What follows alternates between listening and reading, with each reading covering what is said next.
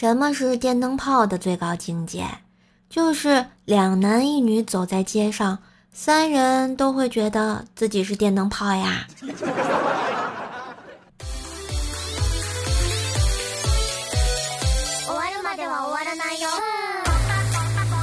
嗨，亲爱的男朋友、女朋友们，大家好，欢迎收听无聊的时候可以单曲循环的怪兽来啦！我是你们耳边的女朋友怪兽兽呀。嘿，你无聊吗？无聊多听几遍不就好啦？因为可能听疯啦。喜欢节目记得订阅一下哟，点赞留言啦，么么哒。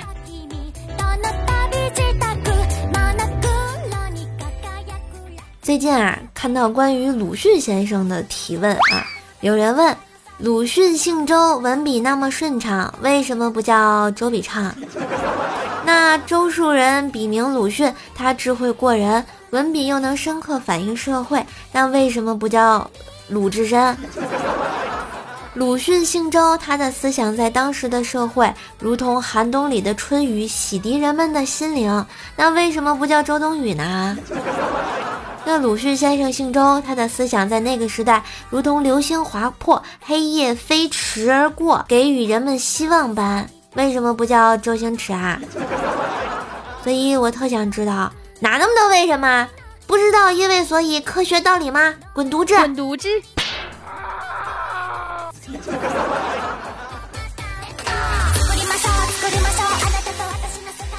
薯条啊，给我买了同款的发箍。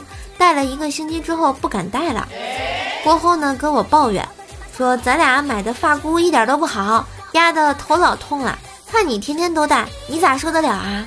我说废话，你痛不代表我也会痛啊，肯定是不痛才戴的呀。薯条表示很质疑，那难道是质量上的区别？我说道错，条，因为你头比我大呀。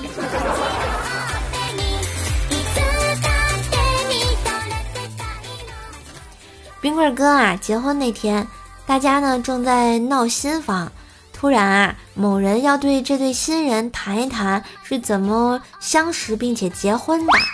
新娘子含羞的说道：“我们两个是自由恋爱。”此时，冰棍哥连忙补充道：“啊，是的，我们是自由恋爱。我把十年来的积蓄全交给你妈妈了，才让你获得自由。”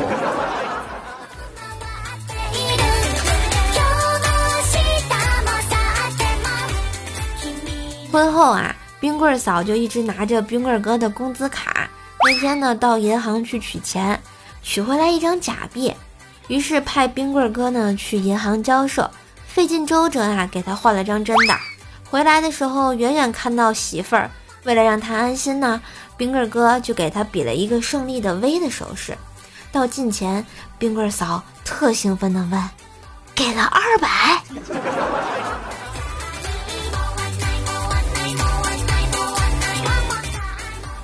天呢，冰棍哥打了幺幺零，电话通了，警察问什么事儿啊？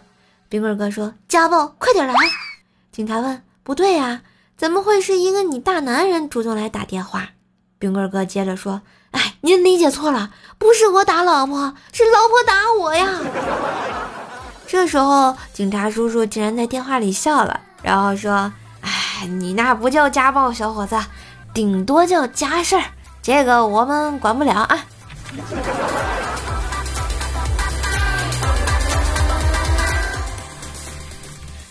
有一次呢，冰棍哥出差，晚上想和夫人视频，冰棍哥啊还在办公室里坐着啊，咱冰棍嫂呢特心疼的说：“老公辛苦啦，我请假陪你几天好吧？”冰棍哥说了：“啊，没事儿没事儿，给你和孩子挣钱不辛苦，不用跑来照顾我。”嗯，你想多了，我的目的很单纯，我就是想去睡你而已。冰棍哥此时眼神复杂的看了他媳妇儿一眼，换成了后置摄像头。冰棍嫂这时才发现，办公室里还有好几个人正努力憋着笑啊。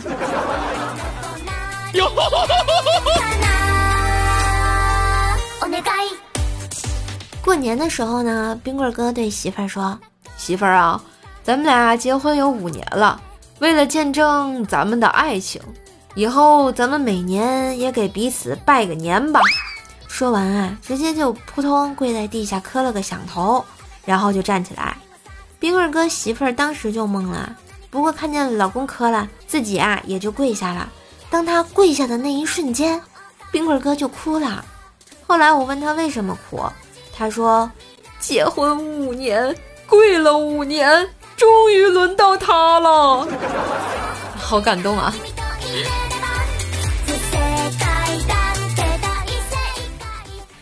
好啦，今天的节目就到这啦，感谢大家的收听喜欢，然后大家也可以留言给我，来跟我进行一下互动啊！二零二零风雨同舟，爱你爱你没有道理。喜欢瘦瘦的话，想给瘦瘦支持，请在怪兽主页为瘦瘦打赏哟。这段时间大家也辛苦啦，我们期待光明，也期待更多美好的日子的来临。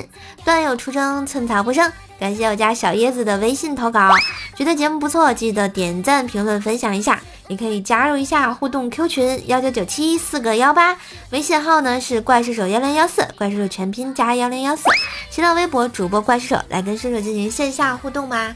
当然想看射手直播，关注一下我的主播的，就是我的首页预告就行，就能看到喽。来直播间加个粉丝团。然后给射手众筹割蛋费吧，我要把我家猫割了。嘿，我是射手，你耳边的女朋友，我们下期再见，拜拜。